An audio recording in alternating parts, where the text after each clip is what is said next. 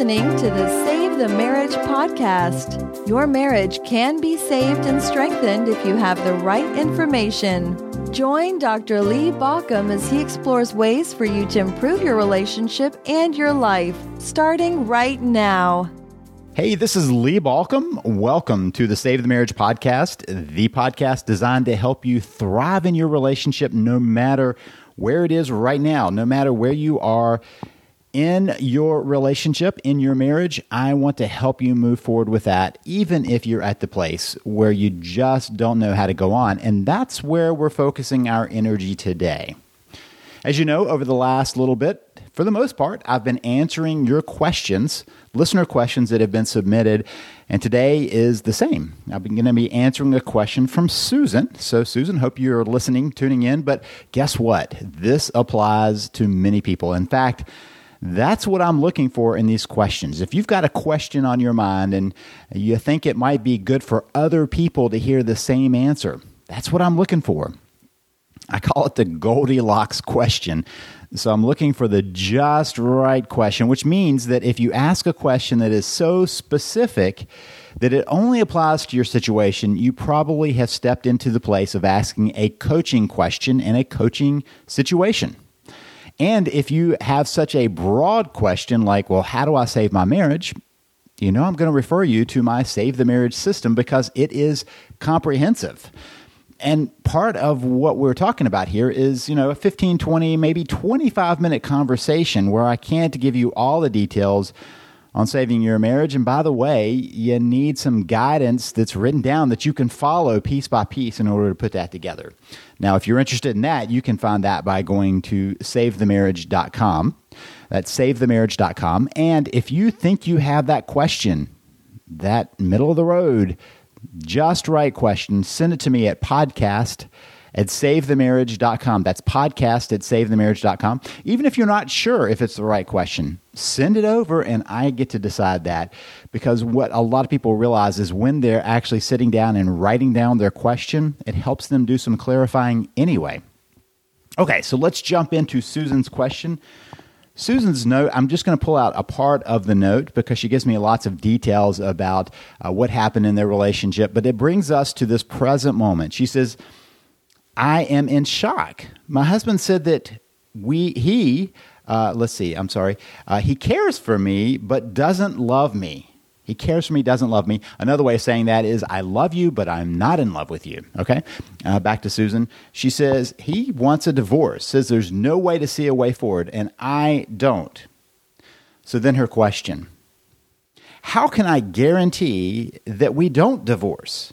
I need to know I can do it. I need to know I can save our relationship before I get started. Notice that question. I need to know I can do it. So how do you guarantee that? And that she puts it that is the question. So dot dot dot the question. How can I guarantee that there is no divorce? This is one of those places where many times we want to have some guarantees before we take action. I don't see where we do it everywhere in life.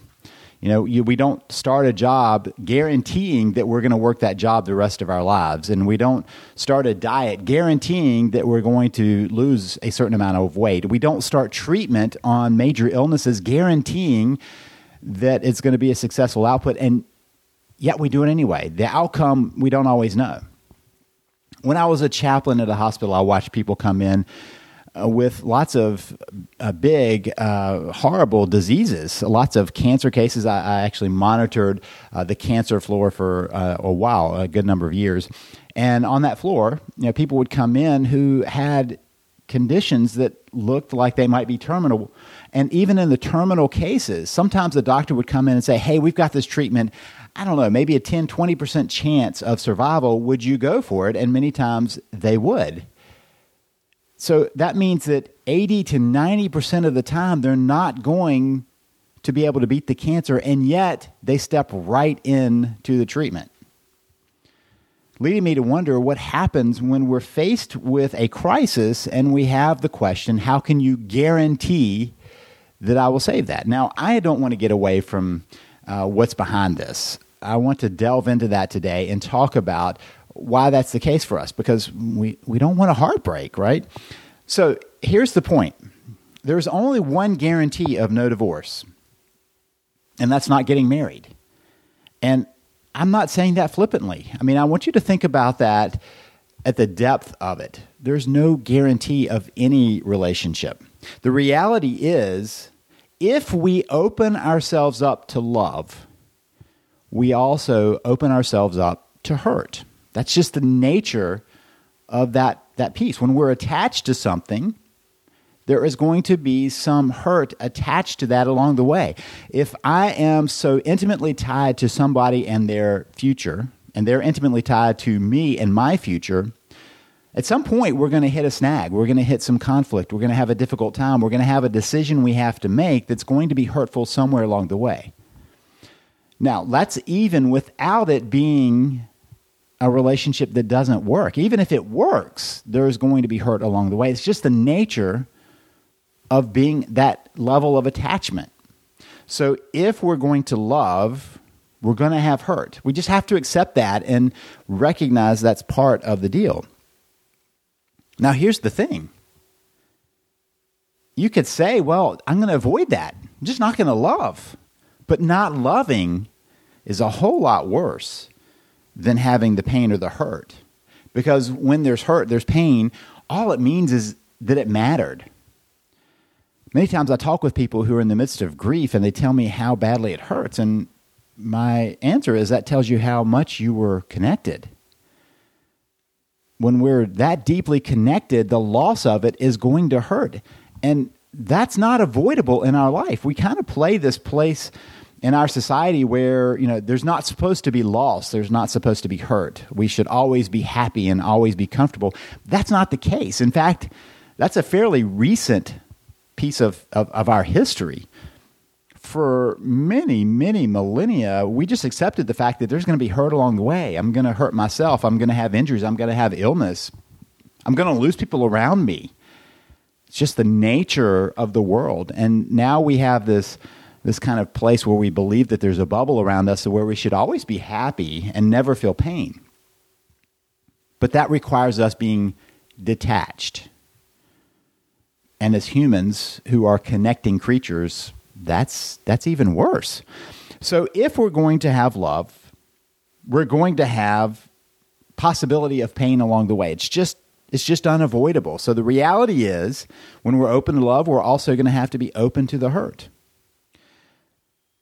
So if we kind of realize that, let's think about that a different way. Let's say that you've got a friend, and suddenly that friend says, "You know what? I, just, I don't want to hang around with you." If that didn't bother you, if it didn't hurt, there wasn't much attachment there anyway. And let's deepen it a bit more. Whenever there's a relationship we're involved in, if, if it matters, if it changes, it's going to hurt. Much less so than when you're creating a marriage, which at its best is two people committing to becoming a we, to not losing themselves to it, but bringing their best selves to being a team, to being a unit, to seeing themselves as being a part of each other's lives so deeply that they move not as in lockstep, but as one, as a unit. I mean, that's, that's what we're talking about with marriage, of crossing that threshold into being a we. So that brings us to what the second best, if the only way you can avoid divorce, guaranteed avoid divorce, is by never marrying. What's the second best thing you can do? And that is to understand marriage and commitment from the very beginning. The problem is we buy into the myths of marriage. For years, for a number of churches, uh, I had to see everybody who, well, let me say it differently. They had to see me before they got married. they had to come to my office for three sessions with me.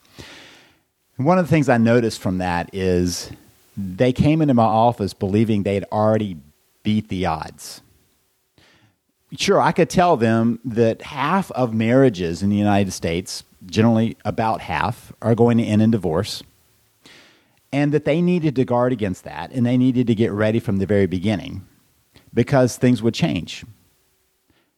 And each time I would say that, they would look at me with the belief that they had it different. Sure, their parents might have been divorced. Maybe they've seen some friends get divorced, but their love was different they were truly in love. and that love was going to beat all the odds. Unfortunately, what they missed from that is what they were in love about, the feeling of in love would shift. That didn't mean it had to go away. I'm not saying that the relationship had to have nothing to it, but it would shift along the way. And it had to make a shift in their lives to something different. But they didn't want to hear it. So the best I could do is warn them of that and remind them that if they had some issues, they might want to come back and visit some more. What I realized is that when people are approaching marriage, very few people are recognizing that they need to make the shift to being a we, to being a team. They see that you and me getting married has worked pretty well, so we'll stay you and me because there's the and in between. You and me. The problem is you and me, when brought into a marriage, if it doesn't shift to we, becomes you versus me. And that's where the problem really starts eating away. So, part of what we have in our culture is a lack of understanding of the true nature of marriage. Lots of times people have gotten my system and, and have written me and said, you know, this ought to be mandatory reading for people before they get married. That's why I say this podcast is for people who are trying to save their marriage no matter what stage they are, even if they are not in trouble at this point. You can still learn how to, because here's the secret how to save a marriage is how to keep a marriage healthy in the first place. Sure, there are some different ways you need to approach it, there's some different ways, but the principles behind it are the same regardless of where the relationship is. How you build and how you rebuild, they end up being very similar. Just the pr- approach is a little bit different because of the barriers that are there. So we have the reality that crashes in because the myths of marriage that surround our culture they don't last long in the face of reality. So when reality comes in, people get into trouble. So the next the second best way of avoiding making sure we go in understanding what marriage is about. Very few people do that, which brings us to the third best way. And the third best way is to work to right the ship. Now, let me just note that Susan wanted guarantees. So, the guarantee, the only guarantee is, of not getting a divorce is not ever marrying. The second layer down, not quite a guarantee, but the best option for avoiding divorce is making sure you go in fully aware. The third best option is to go in understanding what went wrong and working to right the ship. One of my favorite sayings is a, um, a Asian uh, proverb that says that the best time to have planted a tree is 30 years ago. The second best time is now and that's that's the thing. You know, if you if you're going to need some trees, you better have already planted them. But if you haven't, waiting longer isn't going to help. And so, the best time to uh, fix a relationship is long before it ever gets into trouble. The second best time is today, starting now. Even if you don't have a guarantee of the outcome, even if you're not sure what's going to happen, it still makes it the best time to do that. So, the third best way to work to right the ship now based on understanding what you're trying to get to. And now you know that. It's getting to a we, to a connection. So there are a couple of secrets to this, and I call them the three simple steps to saving your marriage. And I want to be very clear simple is not the same as easy. Simple means that it is direct, it's easy to understand, but you still have to work to execute it. That goes pretty deep when uh, you have to understand three simple things, only three simple things, but you have to figure out how you're going to execute that. So, what are those three simple things? It's my three C's to saving your marriage connecting, changing yourself, and creating a new path. Connecting with your spouse. Because what I've discovered is that marriages in trouble are disconnected. Almost across the board, Marriages that are struggling are disconnected, not for malicious reasons for the most part. People have done what I call hitting the pause button. They hit the pause button on their marriage when kids come along, or jobs situations happen, or uh, you know life gets in the way. hobbies, friends, whatever. So they let life get in the way. It's probably a better way of saying it. And suddenly the relationship is put on hold. They hit the pause button, and there's only one problem with that. There is no pause button for any relationship. Relationships are doing one of two things they are either growing and expanding, or they are contracting and shrinking. That's the only two things that happen. There is not no such thing as static. Think about it with friends. Let's say you have a friend, you're like, okay, you know, I'm kind of busy. I can't see that person for a while, but we'll get back together sometime in the future. By the time you get back together, you both have changed, you both have grown on. And by the way, your willingness to even have that engagement is probably lower. You're probably at some point going, wow, why was I so connected with some, this person at some point? Because you've fallen out of touch. There's no static in our personal growth either. We're always changing. We may not see it, but we're always changing and expanding. So, the first rule is to connect with your spouse, to reconnect, to rebuild the connection.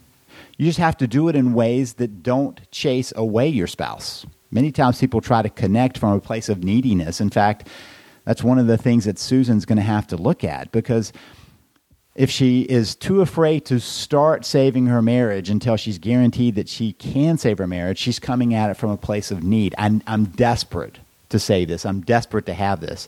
And that's going to lead into a bit of a trap. So, connection is the first thing. The second thing is changing yourself. Now, let me be very clear. I don't know you, but I do know this about people. We stop growing and changing in ways that we need to grow and change. Usually, somewhere in adulthood, we kind of stop that. We, we stop bringing energy into our lives. We don't look at the places where we're stuck. And so I want you to think of this not as I've got to fix myself, but more about the idea of self expansion. Fix myself means that somebody, me or somebody else, thinks that there's something wrong with you. That's not what I'm saying with change yourself. What I am saying is that we all have a place of expanding further into life maybe finding our deeper purpose and meaning, maybe trying out some new things and bringing new energy into our lives, maybe making shifts in our lives that bring us forward in our ways of thinking and understanding the world.